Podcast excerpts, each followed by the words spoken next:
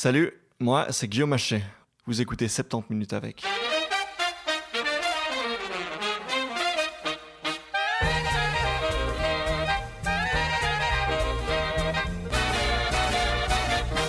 Le monde est un peu bizarre en ce moment. Ouais, d'ailleurs, attendez, cette musique est beaucoup trop joyeuse. Voilà. Oui, donc pour ceux qui nous écoutent depuis le futur, je publie cet épisode le 2 avril 2020, en pleine période de confinement et de crise liée au Covid-19. J'espère que tout va bien pour vous et que vous restez bien enfermés chez vous. J'en parlais avec une camarade autiste l'autre jour. Pour certains d'entre nous, ces changements sont vraiment durs. Euh, pour moi, au contraire, c'est assez reposant, donc je suis assez chanceux à ce niveau-là. Euh, donc surtout, euh, ne vous faites pas trop d'inquiétude pour moi. En ce qui concerne ce podcast, le virus chamboule pas mal les choses, évidemment. Je ne sais pas encore très bien comment je vais faire pour trouver des invités sans sortir de chez moi. Je vous reparle de tout ça à la fin de l'émission. Mais en attendant, j'ai eu la chance de pouvoir compter sur mon amie Fanny pour me dépanner. Fanny Ruet est humoriste, elle fait du stand-up depuis environ un an et demi. Elle a commencé à animer des émissions de radio pour la RTBF en 2015. Aujourd'hui, elle fait des chroniques dans Snooze sur Pure et aussi dans la bande originale sur France Inter.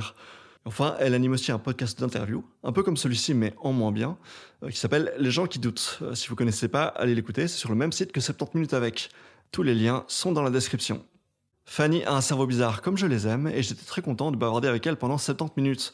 Ensemble, on a parlé de comment elle vit le confinement, comment elle approche le stand-up, ce qu'elle en retire, l'évolution de sa carrière, tout ça, et surtout son rapport aux gens, à leurs mensonges et au monde qui l'entoure. C'est parti le confinement, ça se passe comment pour toi? Ben En fait, ça dépend. J'ai vraiment des, des, sortes de roller coaster entre euh, c'est incroyable, tellement de temps pour travailler sur mes projets, je sais même pas par où commencer, mmh tellement j'ai des idées et tout.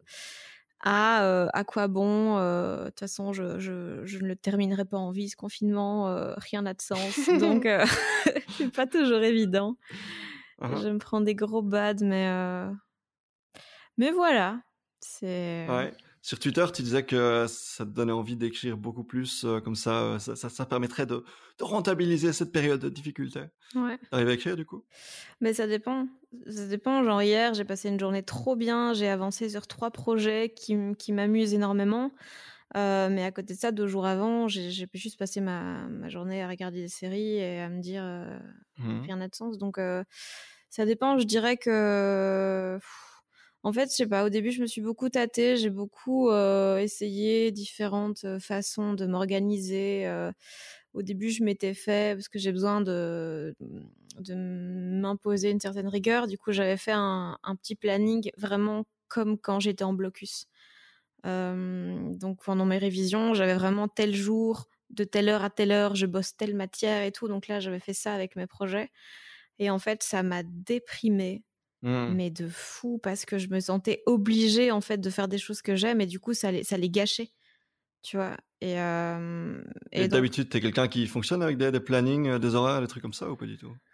Bah j'ai des to-do list tout le temps et donc c'est pas exactement la même chose mais j'ai quand même j'arrive d'habitude à m'imposer des choses et là non ça m'a vraiment déprimée donc j'ai maintenant ce que je fais c'est que les choses que je dois faire obligatoirement parce que c'est mon travail, genre les chroniques et tout chaque semaine, vu que j'ai des deadlines clairs, bah, je les fais mmh. en temps et en heure, mais tout le reste, je suis un peu en mode, bah, j'ai différents projets, là j'en ai 3-4 en cours, bah, qu'est-ce que j'ai envie de faire maintenant, qu'est-ce qui me ferait plaisir, et donc j'avance là-dessus jusqu'à ce que j'en ai marre, et puis après je vais lire, et puis je fais autre chose, et en fait c'est beaucoup plus efficace comme ça, c'est beaucoup plus stimulant, beaucoup plus amusant, et, euh, et voilà. Mais ouais, il m'a fallu vraiment du temps pour... Euh, pour trouver un peu comment m'organiser pendant, pendant le confinement parce que c'est un.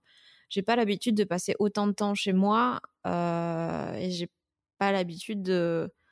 Ouais, d'avoir des journées comme ça où je, je bouge pas, où je peux pas aller bosser dans un café parce que je sais que chez moi c'est pas toujours hyper efficace. C'est réapprendre des choses. Tu, tu disais t'as pas l'habitude de sortir, de, t'as pas l'habitude de pas sortir.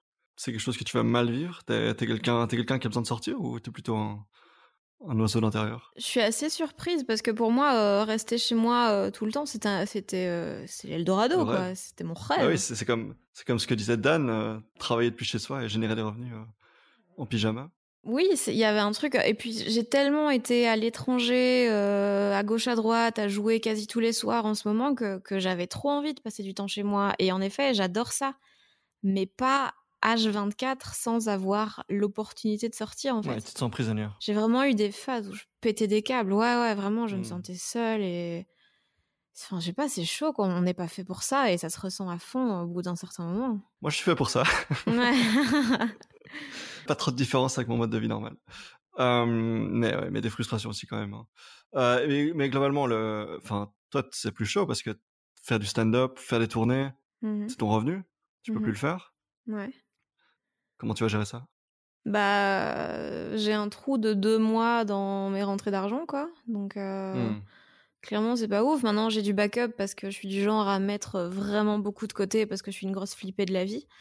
Euh, Mhm. Donc, ça va. Puis, le gouvernement met des choses en place pour qu'on soit pas Bah trop ouais. dans la dèche. Le, le- le paiement des, im- des impôts sur le revenu et les cotisations sociales sont reportés. Donc, euh, Ouais, puis il y a les trucs de droit passerelle ou quoi, et tu, Ouais, tu touches ça. euh, équivalent chômage pendant deux mois, et enfin Mm. voilà. Et donc, a priori, euh, financièrement, c'est c'est ok, tu vois. Mais mais j'en parlais hier justement avec Marina Rollman de ce stress en fait de me dire je suis en train de ne pas gagner de l'argent et il faut j'ai l'impression d'être obligée tout le temps d'avoir hmm. de- des petits comment dire des petits objectifs court terme genre je me dis allez il faut que je pousse pour faire une chronique pour euh, tel truc pour tel truc et tout pour gagner des micro sommes et avoir des genre des chroniques et tout ça pour euh, un peu qu'il se passe quelque chose sur mes réseaux sociaux et que comme ça je remplis mes salles pour euh, le, le mois de mai parce Mhm. que ça commence à me stresser et tout et tu vois et de remplir à chaque fois des micros étapes qui sur le long terme ne servent à rien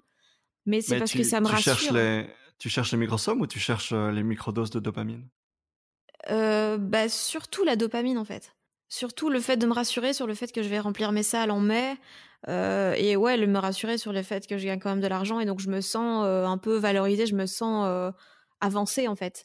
Parce Hmm. que c'est un peu se dire ok, je vais écrire, je sais pas, un scénario, c'est c'est- c'est intangible. Et du coup, t'as pas de t'as pas de reward au bout d'un moment, tu vois. Tu dis pas, oh putain, comment j'ai bien avancé, maintenant j'ai fini, à la semaine prochaine. Non, là, t'as, c'est un truc qui est tellement de longue haleine que t'as pas cette, euh, cette dopamine euh, régulièrement et j'ai vraiment du mal à me concentrer sur les projets longs à cause de ça, quoi.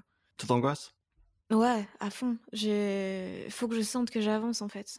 Et globalement, aujourd'hui, quand tu, quand tu fais des tournées, quand tu montes sur scène, en France, en Suisse, en Belgique, euh, au Québec, tu, tu en retires quoi? C'est Tu sens ta carrière avancer Ou bien, ou bien ça aussi le plaisir en soi de monter sur scène Tu, conserves encore ce plaisir-là ou pas? Ben, ça dépend en fait. Là, j'ai beaucoup enchaîné les choses fin de, enfin genre en décembre, janvier et tout. Et là, c'était un peu trop et je perdais justement ce plaisir de monter sur scène et tout parce que c'était tellement un rythme effréné que je j'écrivais plus de nouvelles choses. Je faisais que jouer et faire des chroniques et j'étais claquée et tout. Et donc j'avais plus genre ça tournait trop bien en fait. J'avais plus besoin de réfléchir. Des fois, j'étais vraiment en Hmm. mode pilote automatique. C'était affreux. T'es dans ta zone de confort. Ouais, c'est ça, tu vois. Et c'est chiant. Genre, je vais pas tourner ce spectacle pendant deux ans euh, comme ça, tu vois. Comme Alex Vizorek. Non, dix alors. Dix, dix ans. et, euh, et là, en, enfin, genre en février, j'ai rajouté 10 minutes de nouveau matos. Et euh, enfin, dans le spectacle.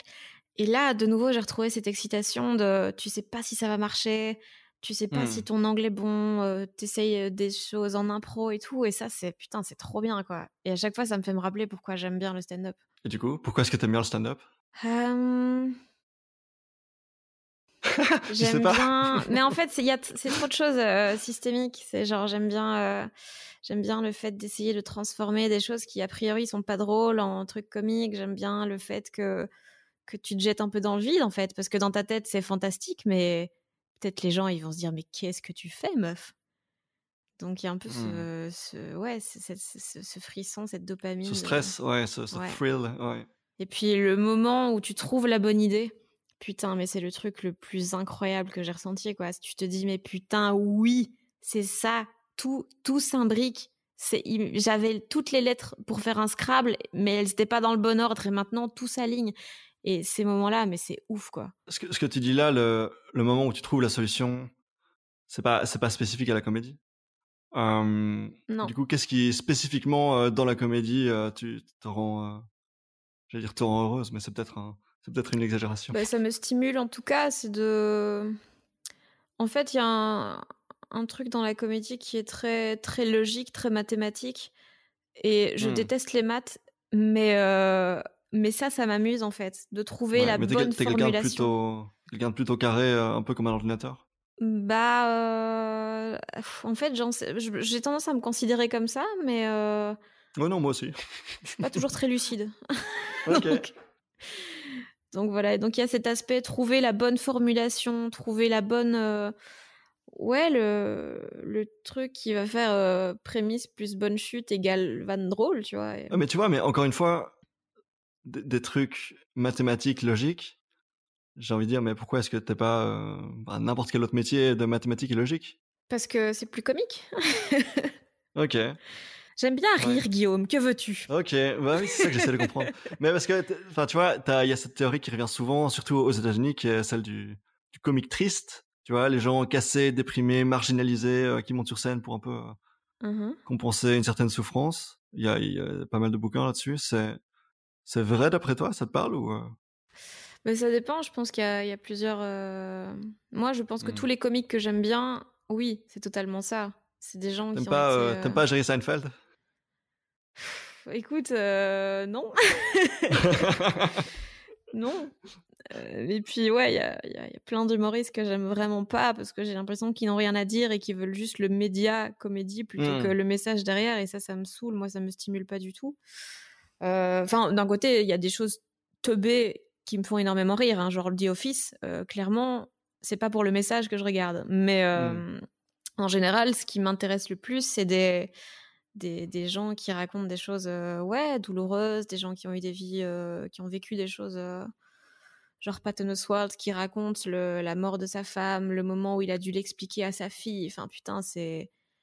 T'arrives à me faire rire avec des choses au sujet desquelles je peux pleurer, quoi. Ça, c'est, c'est, c'est un art. Ouais. C'est, c'est ça qui, me- qui me stimule à fond, en fait. C'est, exactement ça que j'ai ressenti euh, il y a. C'était quoi, il y a 2-3 ans, je sais plus, quand, quand j'étais allé voir pour la première fois, la toute première fois, euh, Dan Gagnon en, en rodage, et que c'était le lendemain du jour où il avait eu son. Enfin, sa, sa femme a eu son IVG. Ouais. Et genre, il, il monte sur scène. Genre, il a pas, il a pas écrit son texte pendant des mois, quoi. Il monte sur scène avec ça, avec ce vécu. Et il a juste, euh, enfin, c'était, Mm. a juste, il, a, réussi à être comique avec un truc euh, super grave. Ouais. J'étais super impressionné. Je pensais que c'était comme ça tous les soirs. Puis j'étais très déçu. Ouais, mais Dan Gagnon est très décevant comme garçon. Yes. Enfin non, je sais pas. Mais euh... euh, ouais, ben ouais. Mais d'ailleurs, j'ai écouté son, son son nouveau podcast. Il, m'a- fait un shout out dans, dans l'épisode de hier. C'était très gentil. ah, cool. Voilà, ça c'était ta réaction de personne qui s'en fout. Ah, cool. Ah non, mais j'ai pas encore écouté ce, ce- ceux des deux derniers jours. Bah voilà. Mais il, il est très. euh, il, il y a un peu hein, ce côté. euh, il, il lit l'actu et il monte, il monte son point au ciel. Il fait. C'est Mhm. pas comme ça que ça devrait être. Vous Et, euh, et êtes il des blagues. voilà, c'est ça. Blague. Euh, ouais, mais en général, t'as encore un syndrome de l'imposteur ou pas? Euh, ça se ça se travaille, ça, ça, ça va mieux parce que parce que j'ai j'ai eu des validations extérieures euh, que, que je n'espérais même pas. Donc il y a un côté un peu euh, voilà j'ai Genre qui? Bah, des trucs euh, genre euh, à partir du moment où France Inter m'appelle pour que je fasse des chroniques, à Hmm. partir du moment où Montreux m'invite. euh, Enfin, genre, tu, tu te dis, voilà, c'est c'est leur boulot, en fait, d'aller chercher des gens qui sont comiques. Et puis, je, je me suis aussi mise dans le mood.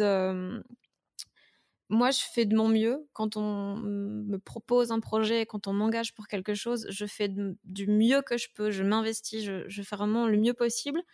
Mais si mon meilleur, c'est pas suffisant, bah, c'est plus mon problème, en fait. C'est la personne qui m'a Hmm. engagé qui a qui a foiré son truc. T'as Donc, toujours été un- comme ça? Non, non, non, c'est récent. Euh, Parce que, voilà, je, un moment, pff, ouais, j'ai- plus envie d'avoir cette, cette, cette responsabilité, en fait. Il y a des moments où euh, on t'a dit qu'on n'était pas content de, ton, de ce que tu produisais et où tu l'as mal vécu? Euh, avant que tu fasses ce changement-là?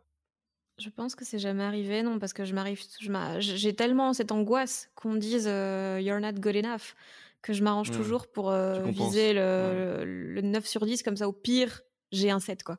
Mais du coup, ça m'étonne parce que t'as as fait ce changement d'approche, ce changement d'angle en te disant euh, je rationalise. Si, si les gens sont pas satisfaits, bah tant pis, j'ai fait de mon mieux. Mhm. Mais qu'est-ce qui t'a obligé à faire ce changement-là? Ben j'aime pas, j'aime pas être stressée.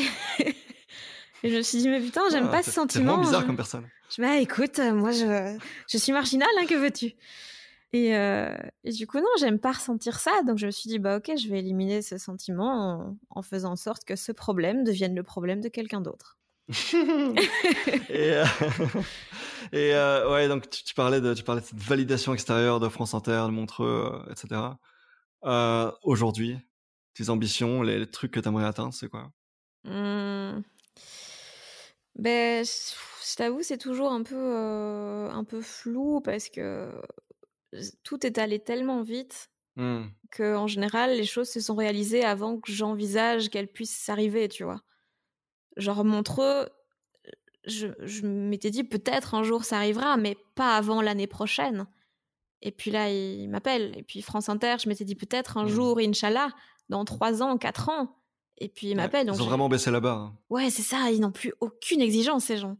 Euh, et du coup, je, je, sais, je sais pas, c'est tellement bizarre comme cette façon dont les choses sont arrivées et tout que que là, euh, mon objectif à moi, là, sur le court terme, c'est de, faire en sorte que le spectacle soit terminé, euh, vraiment peaufiné. Pour, bah, logiquement, la deadline, c'était avril pour les, dates à la nouvelle scène. Et puis là, bah, vu que Corona, tout ça, bah, c'est le mois de mai-juin, genre.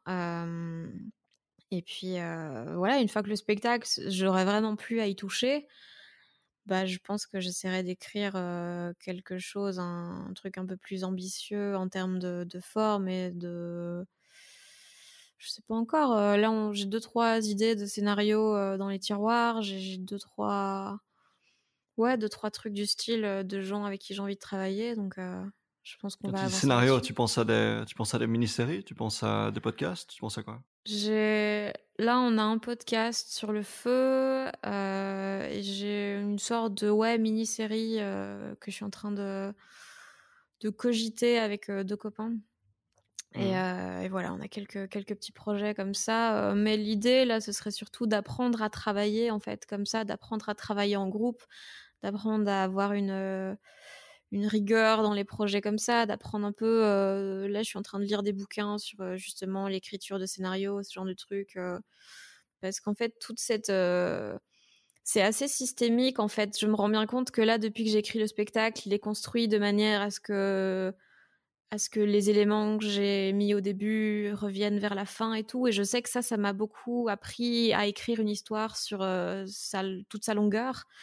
Mais à côté de ça, je sais que là, en lisant des trucs sur la scénarisation, ça va m'aider aussi à progresser dans le stand-up parce que je vais voir les choses de manière différente et tout ça. Là, j'ai regardé un masterclass euh, de Judd Apatow sur l'écriture comique. Bah, ça m'aide aussi pour les scénarios. Enfin, c'est vraiment plein de choses, en fait, plein de domaines dont je peux me nourrir et qui vont se former une synergie. Donc, euh, donc c'est assez cool, c'est assez stimulant, en fait, d'aller un peu piocher dans tous les domaines pour, euh, pour essayer de faire les choses les plus complètes et les plus les plus inattendues possibles en fait parce que c'est l'avantage aussi quand on n'a pas trop les codes de chaque média c'est qu'on a tendance à les mélanger parce qu'on sait pas que que ça se fait pas.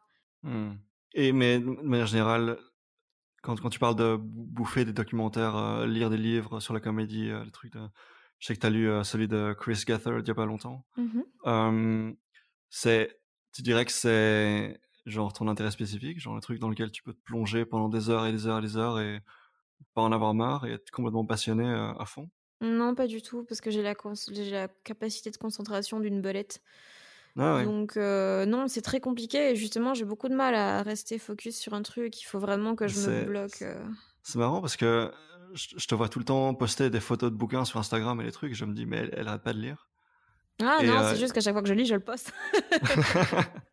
ouais, ouais, mais c'est c'est marrant que tu dis ça parce que j'ai en fait pendant le coronavirus, j'avais j'avais téléphoné à un psychiatre il y a, il y a genre des mois parce que je pensais que j'avais des troubles de l'attention mmh et on m'a on m'a donné rendez-vous genre en 2021, genre oh, méga file d'attente et tout. Et puis pendant le coronavirus, on m'a téléphoné, on fait ouais en fait euh, bah, plein d'annulations, est-ce que vous voulez venir dans une heure? Ouais. Euh, et, et, en fait, ouais, ils m'ont diagnostiqué un truc trouble de l'attention quoi et ça me handicapait à fond parce qu'à chaque fois que je voulais lire un bouquin pour le pour le podcast notamment je lisais trois lignes et puis ça me faisait penser à dix mille autres choses et je me perdais dans mon imagination je, faisais le lien je réfléchissais à d'autres trucs Et, et puis, puis après 10 minutes, je retournais sur mon lit. Je me merde, j'ai lu, j'ai lu trois lignes en 10 minutes. et donc c'était absolument horrible. Mais du coup. Mais du coup, tu parles au passé Ça veut dire que tu as trouvé une solution miracle? Ben, Ils m'ont prescrit, un, ils m'ont prescrit un truc. Ben, c'est la ritaline, quoi. Enfin, ou l'équivalent. Et je vais aller chercher à la pharmacie tout à l'heure. Je te dirai si, je te dirai si ça marche. Ah bah ouais, Je t'en filerai, je t'en, je t'en dealerai un peu, oh, un peu au-dessus du prix avec la prescription. Oh là là. Il n'y a pas de petit profit. Le crime s'organise. euh, ouais, mais globalement, c'est quoi ta la meilleure scène que tu faite, par exemple? Ton meilleur souvenir sur scène, plutôt? Mon meilleur souvenir sur scène Je sais pas. Il y en a pas? Mais en fait, il y en a pas de particulier, tu vois. Il y a juste des dates où je me dis, je sais que ma ma dernière au Kings en février, elle était dingue. Je sais pas pourquoi. Je pense hmm. que attends, c'était quoi le truc? Ah oui, je pense que c'est parce que je, je testais du nouveau matos et j'étais tellement concentrée sur ne pas foirer le nouveau matos que j'ai été méga relax pendant tout le reste. Parce que je me disais mais c'est bon je connais. Et du coup c'était hyper chill euh, hyper agréable C'était en mode automatique non non non pas du tout. Justement j'étais en mode tout va bien. Euh, pour l'instant je connais. Donc euh, on va juste plaisanter un peu avec le public et ça va être bien. Et j'étais très sûre de moi très détendue. Et donc donc c'était cool et donc quand, quand tu descends d'une scène comme ça qui s'est qui s'est vraiment bien passée t'as plutôt l'impression d'avoir donné quelque chose aux gens? Ou bien que c'est plutôt eux, leurs applaudissements, leur rire qui ont nourri quelque chose chez toi? Mmh, Ils ont nourri mon besoin perpétuel de validation. Euh, ok, donc plutôt ils ont nourri quelque chose chez toi plutôt que l'inverse? Non, en vrai, non. Euh, non, je pense que c'est plutôt l'inverse quand même parce que parce que je sais que le spectacle est fait de manière à ce que enfin les, gens ont tendance à se dire putain c'est ok d'être nul des fois. Et that's fine, tu vois. Il y a un peu un truc de. Genre, je raconte plein de choses nulles qui me sont arrivées et j'essaye de faire des blagues avec ça. Et, et je, pense que, y a un truc un peu dédramatisé, euh, les choses pas ouf. Et, euh, et puis voilà. Et puis en général, les gens, ils, sont quand même contents d'avoir rigolé un petit peu pendant une heure quart. Donc, euh, donc ah. voilà. Mais moi, oui, ça m'apporte ça, ça m'apporte, euh, ça m'apporte des trucs. Des trucs? Je sais pas, le fait de voir que des gens euh, connectent avec ce que je raconte, en fait, de savoir que je suis pas la seule à, mmh. à angoisser sur des trucs, à et ouais, le, sentir moins seul, en fait. Donc, quand tu parles de, du fait que tu t'es fait inviter par erreur à l'anniversaire d'un garçon quand tu avais 13 ans et que tu avais des pâtes de macaroni dans tes poches, mmh et que les gens rigolent, t'as l'impression que tu te mmh, sens validé, moins étrange? Bah, En tout cas, il y a un peu ce truc de tout le monde a déjà été dans une situation où clairement t'es un peu la merde de la pièce, tu vois. Et mmh clairement, t'es pas assez bien pour les gens autour de toi. Et c'est un peu ce sentiment de. Ouais, on a tous eu un moment où on n'était pas assez, où on n'était pas assez bien. Et, et c'est chouette de se dire qu'on n'est pas les seuls. ok on se connaît, on se connaît, on se connaît dans la vie. On fait des podcasts mmh ensemble. T'es es plutôt une meuf qui aime bien avoir la paix, prendre du temps pour toi. C'est ce qu'on disait tout à l'heure. Euh, le fait de rester rester dans ton appartement, a priori, on aurait tendance à penser, bah, c'est plutôt euh, ton environnement. Et depuis que je te connais, en fait, t'as étudié la communication, t'as fait de la radio. Je t'ai rencontré parce que t'organisais des concerts à Bruxelles. Maintenant, tu fais du stand-up, tu fais des podcasts, et tu fais tous ces trucs où tu parles aux gens où tu passes beaucoup de temps sur les réseaux sociaux à, exprimer des trucs, à parler aux gens. En fait, mais en vrai, enfin, tu détestes les gens, non? Enfin, je comprends pas. Mais en fait, ma vie n'a aucun sens. Hein. Euh, genre, j'ai fait des relations publiques. What the fuck? Ça n'a aucun sens. J'ai voulu être attachée de presse. Non. Et tu sais toujours pas expliquer pourquoi? Mais non, ça n'a aucun sens. Je... Parce que Dan a fait la même chose et il est aussi comme ça. Ouais, mais euh, ouais, non, je sais pas. Je, sur papier, c'était une mauvaise idée dès le début et j'ai sauté à pieds joints. C'est quoi? Euh. C'est parce que tu t'avais. Parce que la communication, c'était un mystère pour toi que tu as voulu euh, t'améliorer là-dedans non? Du tout, c'est juste que je me disais, bah écoute, j'aime bien, j'aime bien la musique, j'aime bien les projets culturels et j'ai très envie d'essayer de les promouvoir pour que plus de mmh. gens les découvrent. Mais il y a tout l'aspect aller sucer la tub des journalistes pour qu'ils en parlent que j'avais pas trop calculé. Et en soi, je regrette absolument pas parce que j'ai appris plein de choses qui me servent aujourd'hui dans, dans, mes études, dans, enfin, dans la vie. Donc les études, je regrette absolument pas, mais en effet, les débouchés, c'était pas du tout pour moi. Donc heureusement que c'est un domaine assez large où tu peux facilement rebondir sur plein de choses différentes. Mais ouais, le, les six mois où j'ai fait ce taf-là, ça m'a bien flingué, quoi. Comment t'expliques le fait que t'es une meuf de nature, introvertie, qui aime passer du temps seule, isolée, et que tu fais que des boulots ben, où tu parles à des gens, où tu es en contact avec des gens, où tu les fais rire, où tu fais des trucs pour eux, où tu passes beaucoup de temps sur les réseaux sociaux Comment, comment, enfin, déjà, je pense qu'il y a une notion de. Souvent, quand je fais des trucs où je parle aux gens, ils peuvent pas me répondre. Ouais. La radio, les podcasts, le stand-up et tout, il y a très peu d'interaction quand je suis sur scène parce que c'est je parle et vous écoutez and that's the deal. Mmh. Je sais que Thomas Wiesel, il vit très mal le moment où euh, les gens viennent le voir une fois qu'il est descendu de, de scène. Toi, tu, tu vis bien, toi, ou pas? Bah, disons que c'est toujours bizarre, tu vois. C'est. Euh mmh. Des inconnus qui viennent te parler comme s'ils connaissaient ta vie? Bah déjà, bah déjà, souvent, c'est un peu le cas, en fait, parce que je parle tellement souvent de ma vie réelle dans les chroniques, sur scène et tout, que les gens, ils connaissent plein de choses et des fois, ils me sortent des trucs et je suis là, mais putain, comment tu sais ça? Puis je me rappelle que j'en ai déjà parlé. moi, je me rappelle d'un jour où j'étais j'étais venu te voir, je crois que c'était la dernière fois que je suis venu te voir euh, au Kings, je sais pas combien de temps. Et à un moment donné, tu dis, ouais, je suis avec mon amoureux, ça se passe super bien. Et il y a une meuf derrière nous qui crie le nom de ton copain à ce moment-là. et, et j'étais avec lui, on se retournait, on regardait, mais c'est qui cette meuf? Et, euh, et c'était très étrange. Ouais, c'est assez bizarre, mais c'est euh, bon. D'un côté, je fais quand même le tri entre ce que j'accepte de donner comme info et, ce que je donne pas. Quoi. Maintenant, il y a des fois, les gens en fait ont du mal à cerner cette euh, barrière et du coup, il, y a des gens qui me posent des questions totalement pas déplacé, mais un peu trop personnel, genre en DM sur Instagram et tout. Et moi, je suis là, mais putain, euh, non, en fait. Donc, euh, ouais, je sais que quand, tu, quand on parle de soi de manière parfois assez euh, perso et tout, c'est les gens ont du mal à faire la distinction, ouais. Ouais, donc tu, tu, nuances le truc en disant tu fais beaucoup de choses en communication vers les gens, mais, mais tu le vivrais pas bien si c'était dans les deux sens, quoi. Bah, disons que j'aime bien choisir. j'ai pas de patience avec les gens. et donc j'aime bien choisir les gens que j'écoute parler.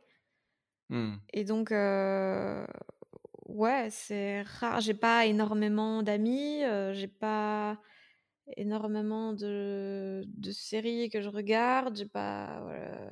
j'aime bien vraiment choisir les gens qui m'intéressent très fort. Et, et j'écoute ça, mais, mais c'est tout, quoi. Je le small talk et les trucs de parler pour parler, euh, ça me casse les couilles et je trouve que c'est une uh-huh. perte de temps sans nom. Classique. Et, euh, et donc euh, voilà. Pourquoi tu es autant sur les réseaux sociaux du coup, d'après toi?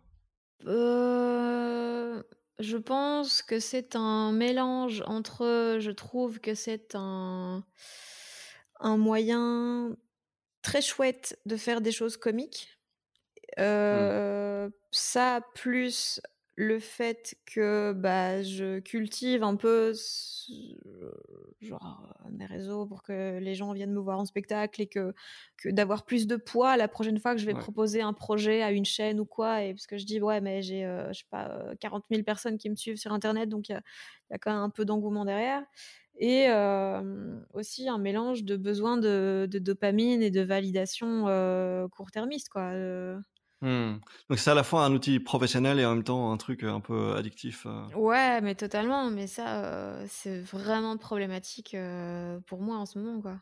Mmh. Ouais, parce que je, je, parle de ça parce que parce que c'est toi qui en parlais un peu sur Instagram pour dire t'as envie de te sevrer. Mmh et du coup, tu y arrives? J'ai des j'ai quelques trucs qui m'aident à mieux, euh, mieux le gérer, genre des applis à la con, genre Forest, euh, qui bloque ton téléphone pendant 40 minutes, et puis euh, si tu y vas quand même, ça tue un arbre. c'est des trucs. Mais genre, c'est même pas un vrai arbre, tu vois. si, si au moins c'était un vrai arbre et que tu recevais la vidéo de l'arbre en train de se faire hacher, là oui. Là, ce serait hilarant, mais euh, mais non, c'est même pas un vrai arbre. Donc c'est vraiment teubé, mais ce truc psychologique de un peu de honte, si t'arrives même pas à tenir jusqu'aux 40 minutes, bah c'est quand même efficace. Euh, j'ai lu quelques trucs sur, euh, sur le sujet, j'ai regardé deux trois vidéos et tout, et, et j'essaye de. J'ai pas de juste milieu en fait. Soit je ne peux pas toucher à mon téléphone le matin et genre plus ça dure dans la journée, mieux c'est. Soit c'est mort, quoi. Si je check juste Instagram une fois, c'est mort. C'est, je vais y aller toute la journée. Donc, je me mmh. force à ne pas y aller le matin et à, et à me dire, OK, jusque 13-14 heures, tu travailles, tu ne fais que ça, tu te concentres et après, tu fais ce que tu veux, tu t'amuses, tu check ton téléphone si tu veux, mais il faut que je me fixe vraiment des moments sans, quoi. Et tu arrives? Ça dépend des jours. Ça dépend parce que des fois, je me dis, ouais, mais il faut que je partage le podcast que j'ai fait hier, machin. Alors que putain, c'est tellement une mmh. non-excuse. Mais. Ouais. Mais voilà, c'est ça, ça dépend. Tu partages mes podcasts sur le, compte Instagram de. J'aime bien quand tu parles. C'est ça. tu dis, mais oui, il faut que je fasse ça, Guillaume, compte sur moi. À cause de toi, j'échoue. Sorry, not sorry. Enfin, globalement, le, quand, quand, je parlais de toi comme une personne plutôt plutôt introverti et tout ça, t'es pas, pas la seule comme ça. Enfin, quand je prends ces descriptions comme ça, je pense à des gens comme Thomas Wiesel, Florence Mendes, Dan Gagnon, Anna Gatsby. Mmh euh, tu penses qu'il y a un truc dans l'humour qui attire les gens comme ça? La pauvre Anna Gatsby qui se retrouve au milieu de tous les autres teubés que t'as cités. tu penses qu'il y a un truc dans l'humour qui attire ces gens-là? Bah ouais, ces je pense gens comme ça. Il y a ce besoin de clairement, à un moment, on n'a pas été assez aimé et on a besoin de compenser ah. avec euh, la validation de centaines d'inconnus. Mais euh, ouais, et puis je pense aussi ce besoin de se réapproprier des événements qui nous ont rendus tristes et d'en faire quelque chose de positif, quoi. C'est ouais, c'est vraiment essayer de combler euh, quelque chose. Ok, donc c'est vraiment combler un manque. C'est presque triste, enfin, comme comme description, me dire des gens qui vont pas bien, quoi. Ouais, Chacun des applaudissements m'enterre un peu. Donc toi, tu te décrirais comme ça, quelqu'un qui va pas bien, qui manque quelque chose? Non, parce que maintenant, euh, voilà, justement, le stand-up et tout ce qu'il y a autour, euh, ça m'a permis de, bah, de trouver une certaine validation, de d'avoir un peu plus confiance en moi, de de réfléchir aussi euh, l'écriture, le fait de devoir écrire des sketchs, des chroniques et tout sur des, des choses de ma vie ou de la façon dont je fonctionne, ça m'oblige en fait à, à mieux les structurer et donc à mieux me comprendre et ça change beaucoup de choses en fait. Mmh. Donc t'es épanoui aujourd'hui? Bah en tout cas plus qu'avant. Ok, cool. Et du coup, si, tout va bien, qu'est-ce qui te fatigue dans la vie? Qu'est-ce que t'aimes pas? Ben là, je t'avoue, en plein confinement, c'est pas le meilleur moment pour me poser la question. Mmh. Parce que. Vas-y, crash ta haine. Non, mais non, justement, je suis très zen. ok. En tout cas, aujourd'hui.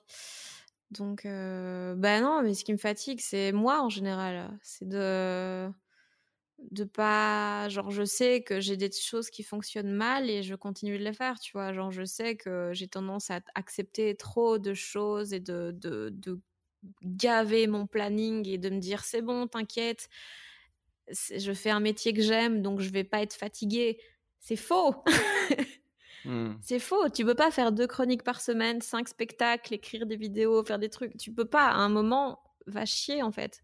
Parce que tu, tu, genre à un moment, je bossais tellement que dans mes chroniques, j'avais absolument plus rien à raconter en fait. Donc euh, voilà, trouver. Je sais que je suis pas toujours la meilleure pour trouver des justes milieux entre les choses. Donc euh, donc voilà, il y a ça. Euh, qui m'a beaucoup énervé chez moi. Il y a le fait que ouais, ces trucs de, mmh, de non-productivité, mais d'un côté, ce besoin de productivité qui est pas normal. Genre, je, suis toujours en mode, je, me déteste si j'avance pas sur des choses, quoi. Alors que putain, des fois, chill the fuck out. Et voilà, c'est un peu ces trucs de toujours qui tout double, euh, toujours euh, tout ou rien, en fait. Et je sais pas toujours très sain. Et tu penses que c'est intrinsèque à toi? C'est qui tu es? Tu pourras, pourras jamais être autrement bah, je sais que certaines choses s'améliorent, mais euh, en tout cas, c'est toujours c'est quelque chose que j'ai toujours devoir garder à l'œil parce que sinon ça, mmh. ça revient très vite quoi. Donc tu veux dire que tu t'appelles Fanny Ruet et nous écoutons les gens qui doutent? Bah oui, toujours. Ouais. Euh, tu, ouais, tu doutes de quoi à part ça? Mon nouveau, enfin mon nouveau truc, un, truc qui me tourne beaucoup en tête ces derniers mois, c'est est-ce que, est que je fais le, le bon métier? Est-ce que j'aime mmh. réellement ça ou est-ce que j'ai l'impression que je dois aimer ça? Parce que c'est incroyable ce qui m'arrive et je sais que tellement tu de gens. Tu vivrais mal le fait de renoncer à ça maintenant parce que tu dirais c'est presque un crime. Il y a tellement de gens qui voudraient en être arrivés là. C'est pas que je le vivrais mal parce que ça, je me dirais bah écoute, ok, si tu es heureuse en faisant d'autres choses, fais-le. Mais c'est juste que mmh. je j'arrive pas à savoir si je me mens à moi-même ou si c'est vrai, tu vois. Donc je me dis mais peut-être que j'aime ça uniquement parce que je vois bien que plein de gens autour de moi aimeraient jouer à Montreux, aller chez, France Inter, tourner dans des villes où j'ai jamais mis les pieds et que ce soit sold out quand même, c'est ouf surtout après genre un an et demi, c'est complètement ouf, ça n'a pas de sens. Et donc je suis obligée d'aimer ça, je suis obligée d'être contente, tu vois. Et des, fois, je me pose la question est-ce que, est-ce que j'aime réellement ça? Parce que c'est pas normal, des fois, de galérer et d'avoir pas envie d'écrire une chronique si, ce si c'est ce que je veux faire dans la vie. Mais d'un côté, si, c'est normal parce que tu peux pas toujours avoir envie de travailler. Enfin, genre, tu vois, c'est toujours des, des questionnements comme mmh. ça où je sais pas exactement ce que je pense et ce que je crois penser, en fait. Tu penses que tu es quelqu'un qui évalue à quel point t'es bien dans la vie, à quel point t'es zen, heureuse, sur base de à quel point les gens t'envient, ont, envie d'être là où t'en es? Mmh. bah, Disons que c'est un truc que tu prends un peu en compte quand tu sais que t'as de la chance. Tu te sens un peu mal quand tu te sens mal en fait, parce que tu te dis putain mais je devrais tellement être heureux là parce que plein de gens aimeraient ça. C'est un peu un truc qui fait culpabiliser. Mais est-ce que je considère la jalousie comme une preuve? Ouais, honnêtement, c'est une mauvaise chose, mais je pense que oui. C'est récurrent ou c'est juste un peu, en cherchant un peu, ça doit jouer un peu ou c'est une, une grande force motrice? Non, c'est pas une grande force motrice. Je me dis pas, genre, j'ai envie de. m'arrive ça. Qu'est-ce que je vais faire aujourd'hui? Rendre les gens jaloux. c'est ce qui me fait vivre. non, c'est pas une force motrice, mais disons que je pense que c'est un peu un truc. Euh, un truc en fond comme ça, un truc un peu, un peu viscéral, dégueulasse, euh, qui colle au fond, de, au fond des poumons comme ça. Ouais. Mmh. Ok. Et du coup, je reviens là-dessus, mais les gens que t'aimes pas? Tous. Ok. Un truc qui m'agace, les gens qui sont pas bienveillants. Ok. Tu penses à qui? Tu penses à quoi? Je, je, pense à rien en particulier, mais par exemple, un truc qui me qui m'horripile, c'est le mensonge. Je je, ne comprends pas. Je, j'ai des problèmes avec ça, mais c'est ouf. L'autre jour, on regardait avec deux amis Ghostbusters et euh, le personnage de Bill Murray est, dégueulasse au début. Il se comporte mal, il ment et tout, et on a dû arrêter le film. Euh, Sérieux? Ouais, je déteste. c'est un personnage de fiction. C'est ouais, mais c'est de base un mensonge. Ça n'est pas vraiment arrivé. Oui, quoi? Mais non, mais genre, je regarde pas un film pour euh, genre chiller pour voir des gens qui font un truc que j'aime pas. Mmh. Euh, enfin, non, j'ai vraiment un truc avec le mensonge de, je comprends pas en fait, parce que tout peut être dit, tout peut être entendu. Il suffit d'être honnête et, si tu expliques par A plus B euh, comment ça se passe, ben c'est ok. Et je, ne, je, ne, comprends pas. Donc voilà, ça, ça m'horripile. Même des trucs à la con. Hein. Ouais, mais tu sais qu'un jour tu m'as conseillé de mentir. Ah ouais? C'était pourquoi? J'avais un enregistrement qui s'était mal passé avec quelqu'un. Ah euh, et, et, tu m'as dit, euh, bah, dis-lui que t'as un problème avec le son. Ah ouais, bah moi j'aurais pas été capable de faire ça, mais. Euh ah oui, c'est ça, tu suggères aux autres de le faire, mais toi tu pourrais pas. Ouais. Et du coup, est-ce qu'il t'arrive de, comme, comme, comme t'as un problème viscéral avec le mensonge, de genre éviter complètement de répondre, de ah fuir les gens, pas d'avoir le. Ouais. Ça, c'est mon, c'est comme ça que je survis. Hein. L'omission et le fait de répondre au second degré, comme ça les gens pensent que c'est pour rire. Tu fais, tu fais jamais semblant de rigoler, euh, tu fais jamais semblant d'être complaisante? Euh, Si, je pense. Mais c'est du mensonge. Euh, ouais, ou alors oui, mais non en fait. Enfin, moi, l'exemple que j'ai en tête, c'est si euh, euh, un jeune humoriste euh, vient me dire putain j'ai pensé à ça euh, machin et je vais faire ok. Et tu vois c'est juste pour être agréable mais jamais je vais lui dire j'ai adoré ce que t'as fait si c'est pas le cas tu vois. C'est pour ça que mmh. j'évite de je demande jamais l'avis des gens sur ce que je fais. Genre je leur demande jamais frontalement leur avis parce que je sais que moi je déteste quand on me le demande parce que si c'est bien je vais le dire moi-même. Et, et je sais que si on me le demande, je vais pas savoir dire euh, que c'est bien si je le pense pas. c'est toujours très gênant, genre sur des plateaux en interview et tout, quand on te demande ah, qu'est-ce que vous pensez de ça? Et moi je suis là, ah, ah, ah, et bah visuellement c'est pas mal. Hein mais c'est ouais, mais c'est un, un, mensonge par mission ça. Est-ce que t'es pas justement du genre en interview à répondre frontalement à des, trucs où normalement il serait attendu que tu, tu fasses du bullshit? Bah ça dépend. Euh, des fois j'ai tendance à être un peu trop euh, franche parce que des choses me choquent pas, mais apparemment les gens ça les choque. Mais euh, tu penses à quoi quand tu dis ça? Bah par exemple, euh, c'était une interview avec Léa Libre, je pense. Il m'avait demandé pourquoi j'avais commencé le stand-up et j'avais dit bah parce que je trouvais plein de gens nuls et je voulais voir si j'étais capable de faire mieux. Et tu répondais ça au premier degré ou euh, au Ah, c'est totalement du premier degré. et c'est vrai qu'après, quand ma prod a relu ça, ils m'ont dit ouais, peut-être on va, on va. Légèrement arrogant. Oh, mais non, ils m'ont dit tu, tu, dois pas mentir, euh, dis ce que tu penses, mais peut-être pas tourner comme ça, quoi. peut-être pas utiliser le mot nul. Ah. Mais voilà, maintenant j'essaie quand même toujours de rester agréable, mais c'est juste que je vais soigner, euh, faire de mon mieux, mais sans mentir, quoi. Ouais, donc, par omission, en faisant, en faisant des espèces de, de, pirouettes pour éviter de répondre directement. C'est ça. Ouais. Ok. essayer de changer de sujet en fourbe. Euh, pour ne pas avoir à donner mon avis euh, sur des choses que j'aime pas. Et d'où ça devient, à ton avis, cette euh, détestation du mensonge? Je pense que ça vient d'une peur absolue que les gens me mentent. Parce que si tu peux pas faire confiance à quelqu'un, mais la vie n'a pas d'intérêt en fait, parce qu'il y a tellement de choses à remettre en question et ça doit être terrorisant. Mmh, et pourtant, mais pourtant, si on parle du principe que le mensonge, il est partout dans le monde et que des espèces de mensonges, euh, little white lies, euh, des, petits euh, mensonges qui font pas de mal pour pour éviter de heurter les personnes, etc. C'est ça nous entoure partout, c'est constant. Mmh bah, t'as beaucoup de gens qui semblent bien le vivre, pas pas se plaindre, et pas dire en interview qu'ils détestent les gens qui mentent. C'est un peu une exception. Mais tant mieux pour eux. Ouais, ouais, non, bien, bien sûr, mais je dis, tu, dis de manière assez universelle, c'est horrible le fait de. Ah non, mais pour moi. Tout le temps se douter et tout. Ouais, pour, moi, ça, ça, me terroriserait. C'est ça que les gens que j'ai autour de moi, je sais que c'est des gens qui sont capables de me dire ce que tu viens de faire, c'est mauvais. Et mmh. des fois, tu le sens passer, hein, tu as envie de crever un peu, mais je, je sais que c'est pas des gens qui vont me dire ce que j'ai envie qu'ils me disent. Et ça, euh, c'est tellement précieux. quoi. J'ai vraiment mon petit squad autour de moi où je sais que je peux leur faire confiance sur, euh, sur le fait qu'ils me mentiront pas. Et comment, comment est-ce que tu sais ça?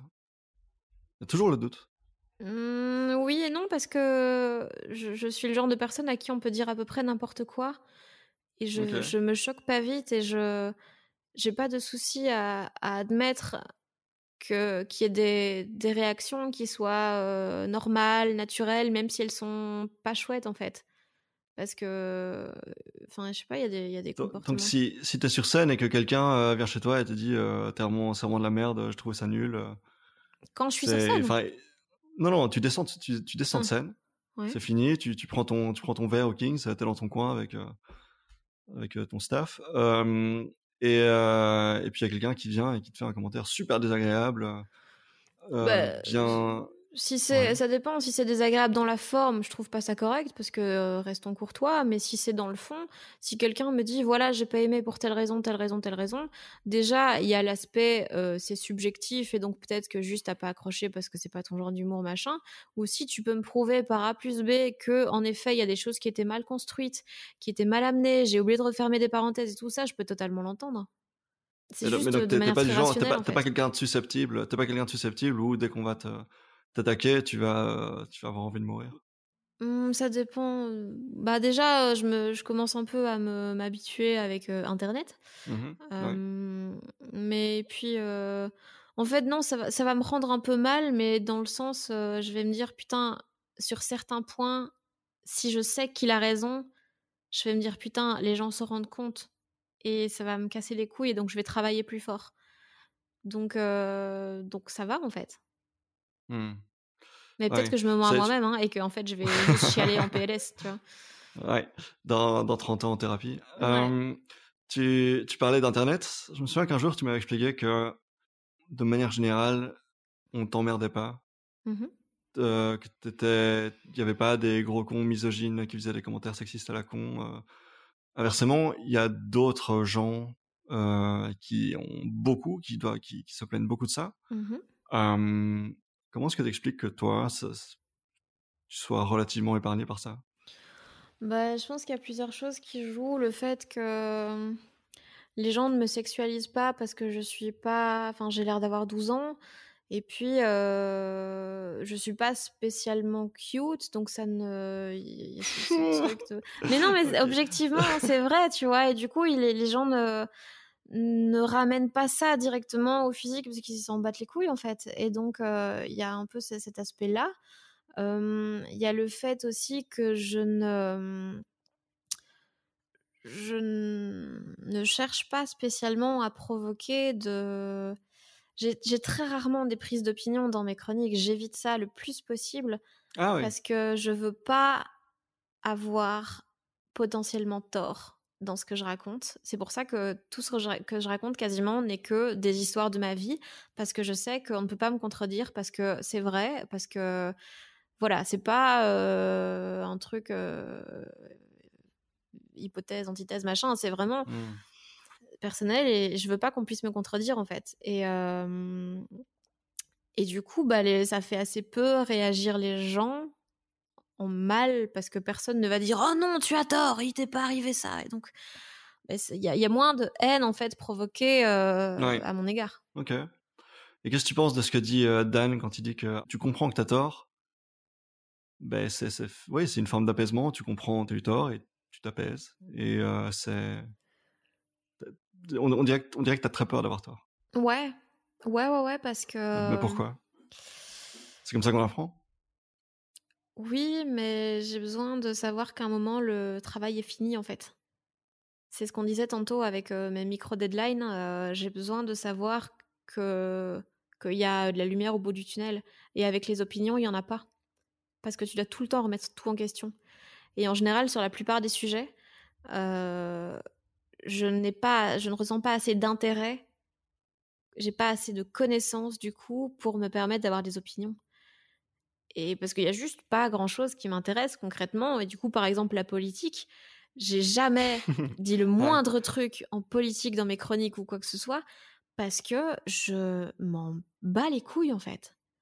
mais quand tu parles de pas avoir d'opinion, que ce soit politique ou autre chose, hein, euh, c'est c'est juste ne pas les formuler, ne pas en parler en public, parce que t'as pas envie d'avoir tort et qu'on voit que, que t'es tort, ou bien même de manière générale, t'es pas quelqu'un qui a des opinions je, je suis pas quelqu'un qui a des opinions très tranchées en général parce que parce que je pense que c'est ce que en fait il y a tellement de choses à prendre en considération il y a tellement de nuances à apporter à tous les débats que que j'ai pas cette patience et cette envie en fait et, mmh.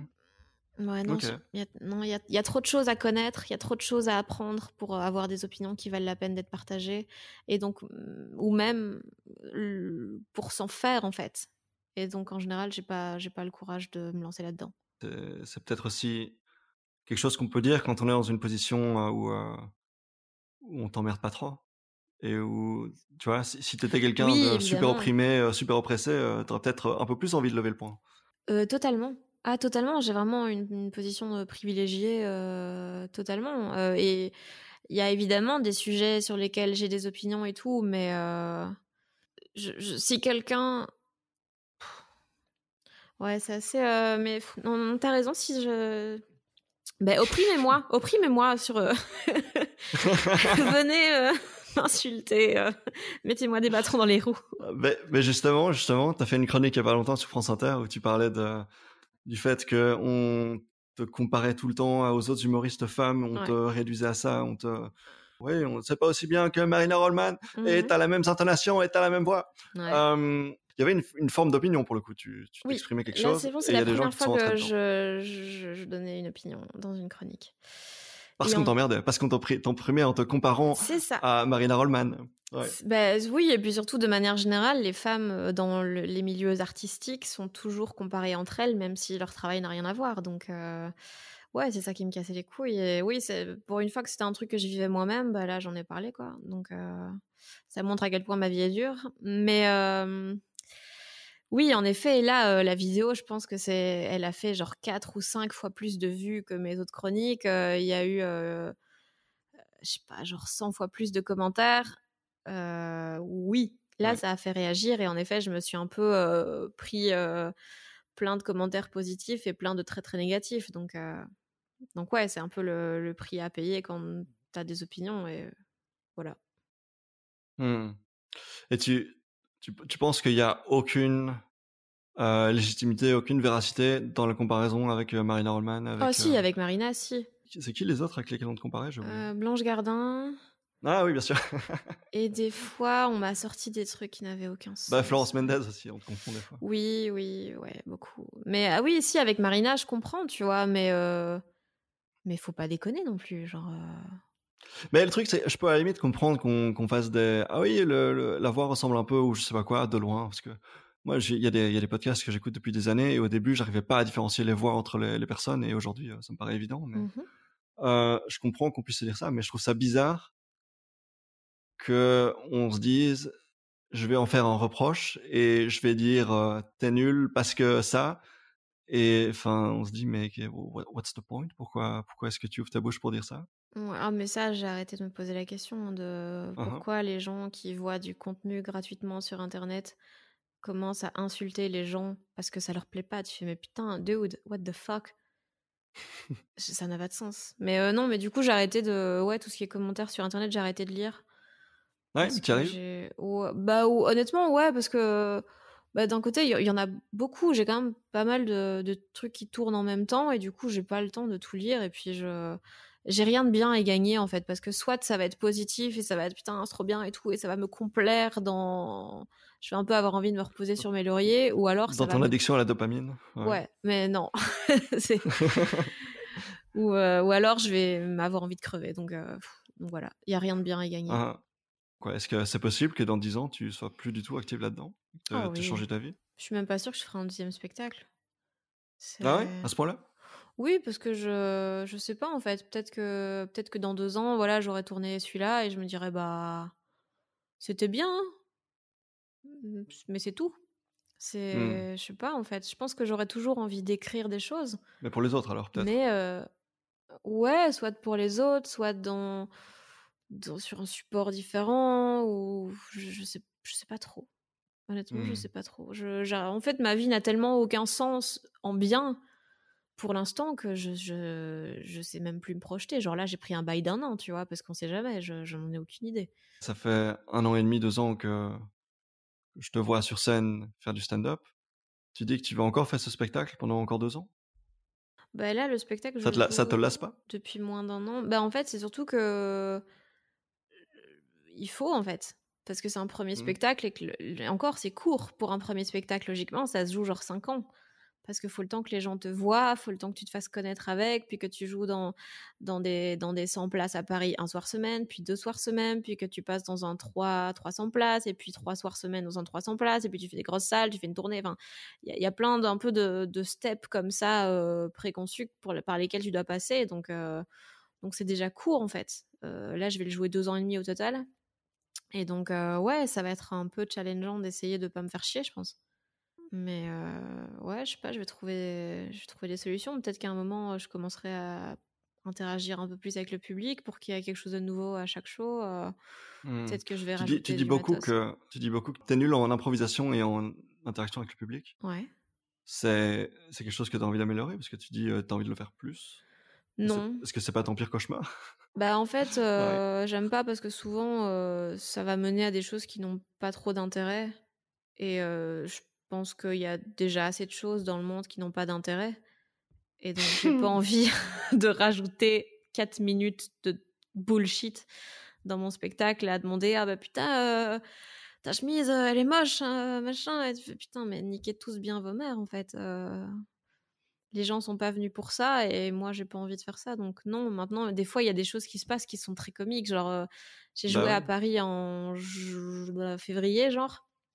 Et euh, c'était une petite salle de 55 personnes c'était au Barbès et parmi ces 55 personnes, il y a genre un groupe de 30 étudiants qui sont venus avec l'école à mon spectacle. Ils avaient, quel âge? Euh, 17, bah, genre. Ah Et genre, c'est eux qui avaient choisi.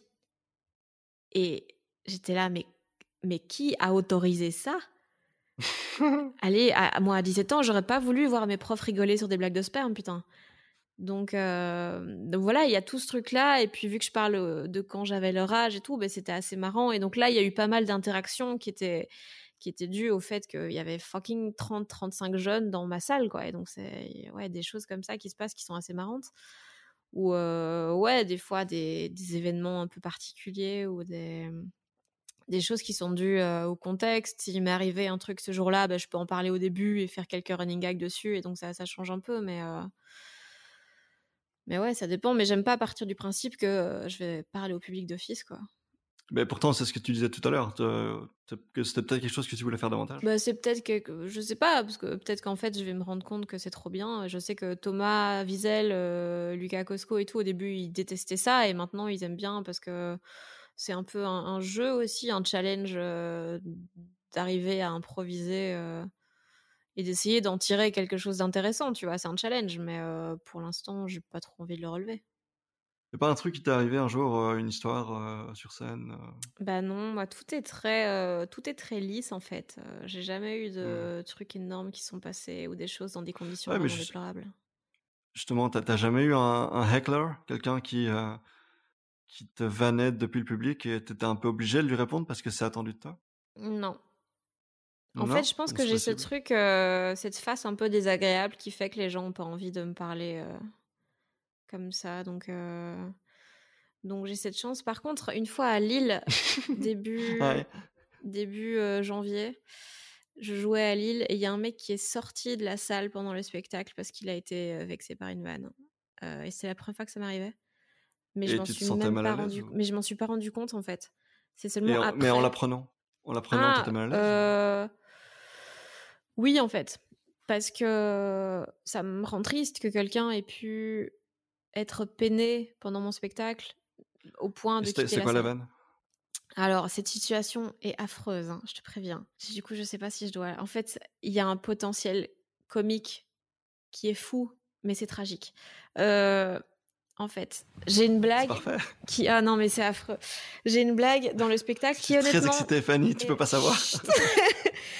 J'ai donc une blague qui est une des toutes premières. C'est dans les sept premières minutes du show. C'est vraiment les toutes premières blagues que j'ai écrites. Donc elles sont pas ouf. Et clairement, s'il y en a qui doivent sauter, c'est celle-là. Mais j'en ai un, j'ai un truc où je fais une comparaison. Euh, enfin, je dis, il y a des fois, tu fais des choses qui partent d'une bonne intention, mais ce n'est pas une bonne idée. Euh, c'est comme dire à quelqu'un, ah, t'as maigri et il a le sida. C'est une bête comparaison qui euh, c'est un peu trash, quoi. C'est un peu, c'est un peu. C'est un peu gratuit. C'est honnêtement, j'en suis pas fière, mais d'un côté, je suis pas en train de me foutre de la gueule des gens qui sont séropositifs. Euh, et la blague est sur l'intention et sur la maladresse. Ouais, le, euh, moment, le moment de gêne après où tu te rends compte que en fait. Euh, voilà, c'est ça. J'ai fait une gaffe.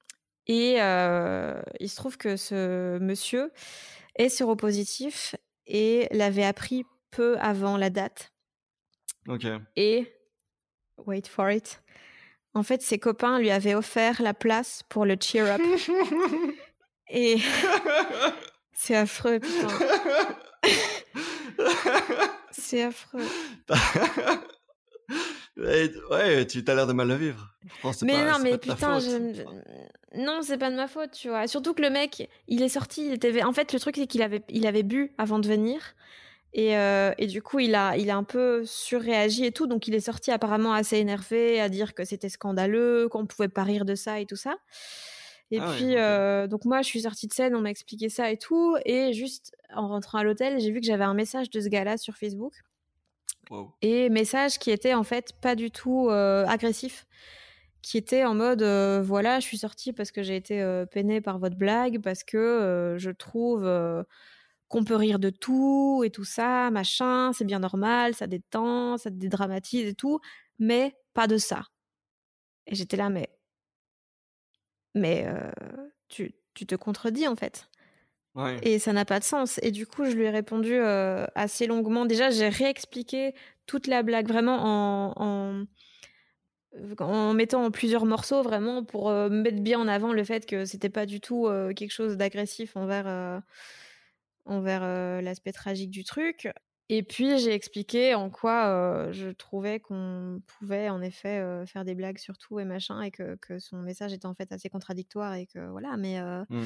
c'est comme il y a une il y a une un, comic strip comme ça avec deux personnes qui sont à table dans la première case et l'une qui dit à l'autre ah mais je trouve votre humour formidable subtil fin très intelligent puis la deuxième case c'est le, personnage se lève et on voit qu'il a un Bermuda et il dit mais par contre vos blagues euh, sur les gens qui portent des Bermudas euh, sont mmh. vraiment euh, grossières et, et, maladroites. Ouais, c'est ça. Et c'est un peu ça, quoi, ce que tu me dis. C'est ça, c'est vraiment, tu peux rire de tout sauf quand ça me touche personnellement. Et ça, bah non, niquez-vous en fait. En même temps, je comprends que ce soit dur dans ces situations. Hein. Ah, mais totalement, hein, totalement. Et je suis vraiment je suis vraiment ça m'a ça m'a beaucoup peiné et voilà et je lui ai dit revenez voir le spectacle quand vous voulez et tout et on, se voit après on en discute et tout. Mais voilà tu voulais qu'il tu voulais qu'il repaye sa place non non je lui ai dit je vous invite vous venez qui vous voulez et ah, tout ouais je sais j'aurais dû j'aurais dû pousser un peu. Mais, euh, mais voilà, non, c'est ce truc de. En fait, tu peux, tu peux pas avoir un double discours. Soit tu trouves qu'on peut pas rire de tout et c'est ton point de vue et voilà. Soit commence pas à casser les couilles avec ta susceptibilité si euh, toi tu peux taper sur les autres mais que t'es pas d'accord de te faire taper dessus en retour, quoi. Ouais. Et, mais du coup, je sens, je sens quand même. Euh, un petit peu de regret dans, dans, dans ta voix, je, je me trompe peut-être, un petit peu de... Ouais, Ouais, parce que, parce que de nouveau, l'objectif, c'est de passer un bon moment, tu vois. Et c'est vrai que cette vanne, elle est pas ouf. Hein. Euh, si c'était une vanne dont j'étais fière, ce serait mieux passé. Mais là, je me suis dit, putain, j'ai vexé quelqu'un pour ça, ça vaut pas la peine. c'était une de tes toutes premières vannes, je pense que Ouais, je pense qu'elle était dans, date de tout début. Hein. Dans, dans, le tout premier 5 minutes que j'ai écrit. Ouais. Et euh, probablement qu'elle va sauter. Est-ce que c'est lié à ça?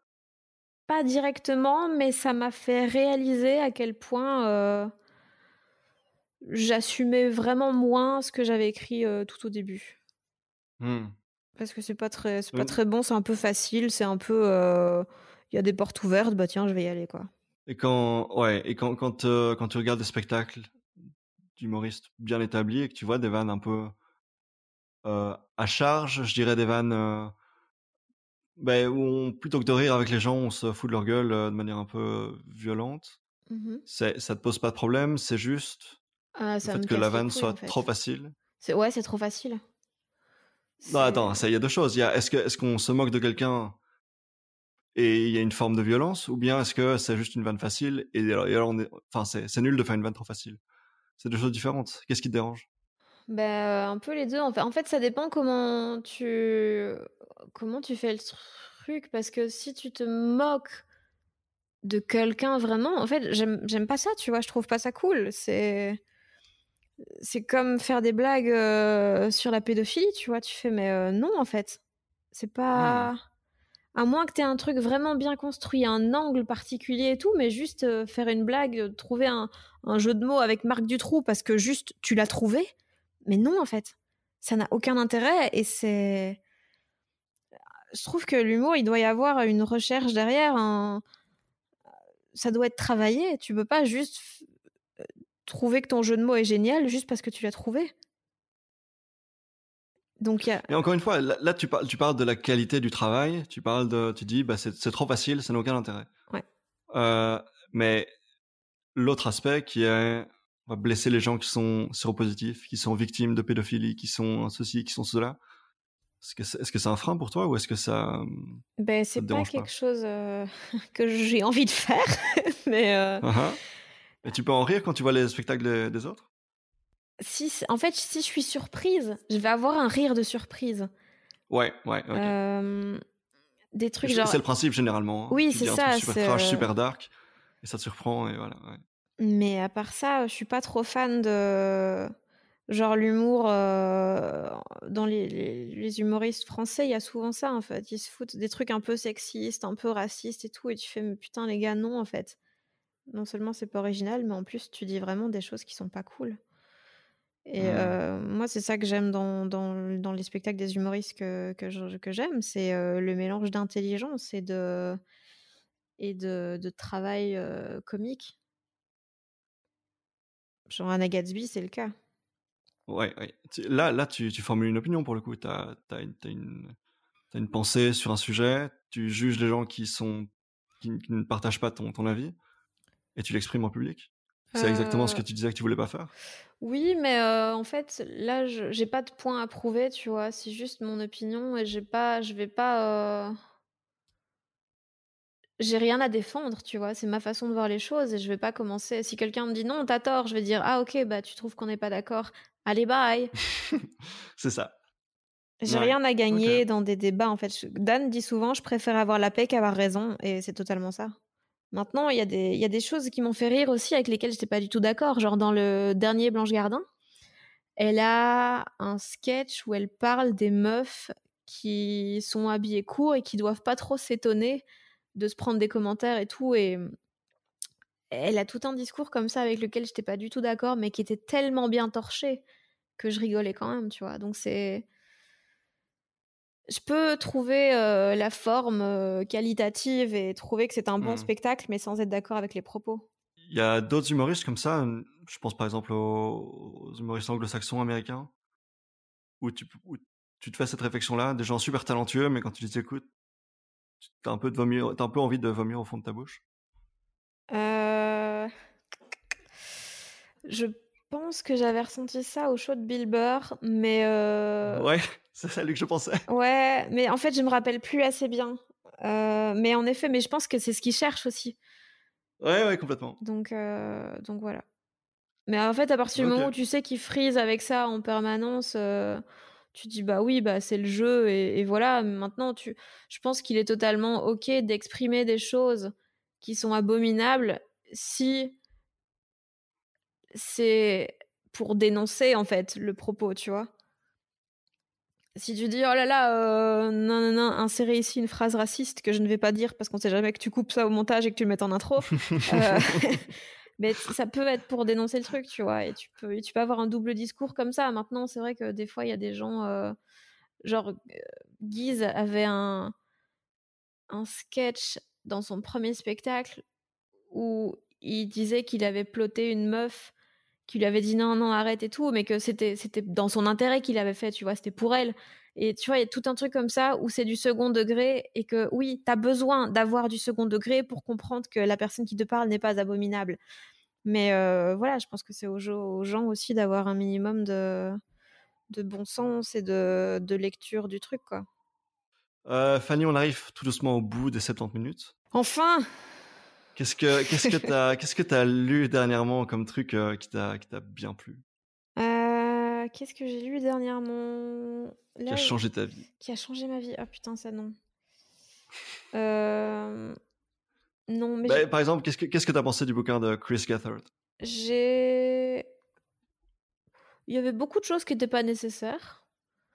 Mais il y a quelques petits éléments euh, sur euh, le fait d'être un weirdo et de, mmh de rater, de réessayer, de rater encore, de se détester pendant un petit temps et puis de, de réessayer quand même, qui, qui m'ont marqué et que, que j'ai fleuré, je pense. Donc euh, voilà, c'est un peu comme dans tous les bouquins autobiographiques comme ça. C'est genre, il y a, y a, des phrases qui vont te marquer, que tu vas noter quelque part et qui vont de temps en temps te, te faire voir les choses différemment, mais tout n'est pas à prendre, quoi.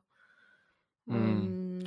Ouais, c'était, c'était vraiment au centre de son, son show quand il, quand il faisait euh, le Chris Gethard Show. C'était quoi, il y a combien de temps euh, Presque 10 ans maintenant? Mais non, sérieux? Euh, sur, le, sur le Manhattan Neighborhood Network, le, le truc. Tu sais, il y a, y a, une espèce de, de station de télé qui diffuse gratuitement à Manhattan et c'est un, genre, un genre de service public Mmh et tu peux, tu peux aller te pointer là-bas et dire, bah voilà, moi j'ai envie de faire une émission.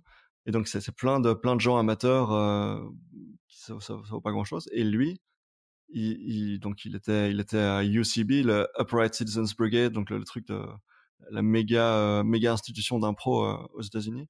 Et il, avait son show en, live, pas à la télé, mais en live sur scène là-bas pendant des années.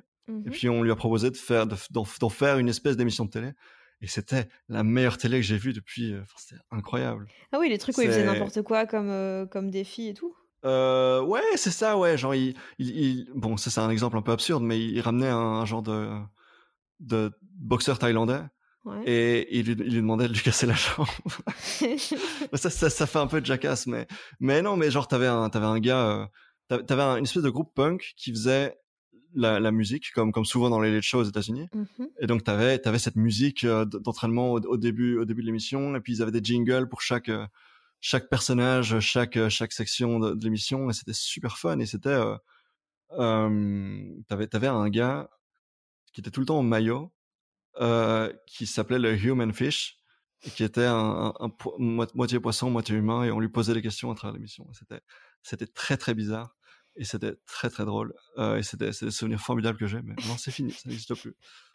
Sacré mais non, mais t'avais genre, mais en plus le, le, truc, oui, le truc c'est que t'avais, avais genre des, des méga stars de, de l'humour américain. T'avais euh, John Mulaney par exemple qui venait et il était là quoi. Et c'était euh, ce truc super amateur à Manhattan avec des caméras toutes pourries, euh, un public, enfin un, décor qui vaut trois fois rien et mmh.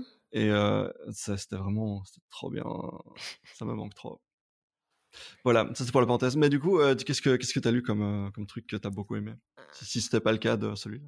Bah, là, pour, pour l'instant, je suis en train de lire Nicolas Mathieu, Leurs enfants après eux, qui a gagné le Goncourt il y a deux ans, je pense, que mmh Myriam m'avait conseillé et que tout le monde m'a conseillé depuis. Myriam, celle qui n'a pas eu le Goncourt, du coup. Oui, absolument. Une des nombreuses personnes qui n'ont pas eu le Goncourt. Ah. Donc voilà, c'est pas mal, mais non, je t'avoue, pour l'instant, il n'y a, a pas grand-chose qui m'a vraiment marqué. Mais en même temps, je lis vraiment pas beaucoup. Hein. J'ai acheté plein de trucs et euh, j'en lis. Ouais, c'est vrai que tu as un trouble de l'attention, j'avais oublié. Ouais, c'est ça. Donc là, j'ai ça, plus euh, l'anatomie du scénario de John Trudy. Truby, pardon. Et donc, euh, voilà, j'avance là-dessus. Je fluore. D'autres choses à recommander? La série The Morning Show sur. C'est vraiment bien ça? Ah, Putain, mec, ça faisait longtemps que j'avais. Apple TV Plus. Ouais, ça faisait longtemps que j'avais pas vu autant de nuances dans une série, quoi. C'est incroyable. Mmh. C'est vraiment des points de vue qui sont intéressants, qui sont pertinents. T'as vraiment les, les différentes sides of a story. C'est. Ouh là là, qu'est-ce que ça fait du bien, putain. C'est vraiment. Et ça parle un peu de, ça parle un peu de l'ère euh, post-MeToo dans le monde de la télé euh, ouais, et des news. C'est ça. Et en fait, c'est un peu ce truc de, ouais, mais objectivement, la frontière est floue entre, euh, genre, je couche avec quelqu'un de mon boulot, mais est-ce qu'il y a eu abus de pouvoir ou pas? Genre, comment est-ce que tu le sais en fait? Mmh. Est-ce que à partir du moment où il y a, où il y a hiérarchie, il y a abus de pouvoir? Bah non. Et du coup, il y a, y a, vraiment cette. Euh... Ouais. Attention, Fanny, tu, tu, exprimes une opinion. Ben ouais. c'est parce que je veux pouvoir coucher avec mes boss en fait. C'est. Euh... Mais euh... non, du coup c'est. C'est toi ton boss. bah écoute, ouais, c'est ma vie sexuelle. Euh... Donc voilà, c'est vraiment très intéressant et très nuancé. Cool, super. Mais merci Fanny pour, euh, pour cette record. Et euh, merci d'être passé. Merci, merci de m'avoir dépanné dans cette période de confinement où, euh, où je ne peux pas sortir euh, interviewer des gens. Et oui, je suis la seule à avoir un micro chez moi. Fanny, salut. Merci à toi, Guillaume.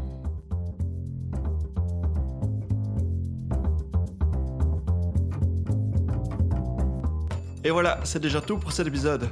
Une petite précision, Fanny m'a envoyé un message il y a une heure pour me dire qu'elle n'assumait plus du tout sa reco de The Morning Show elle n'avait pas terminé la série au moment où on a enregistré cet épisode et euh, visiblement, elle a bien révisé son jugement en voyant la fin.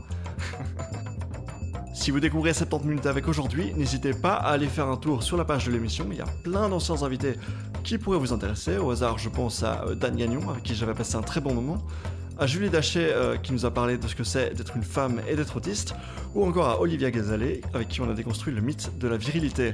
Tous les liens sont dans la description.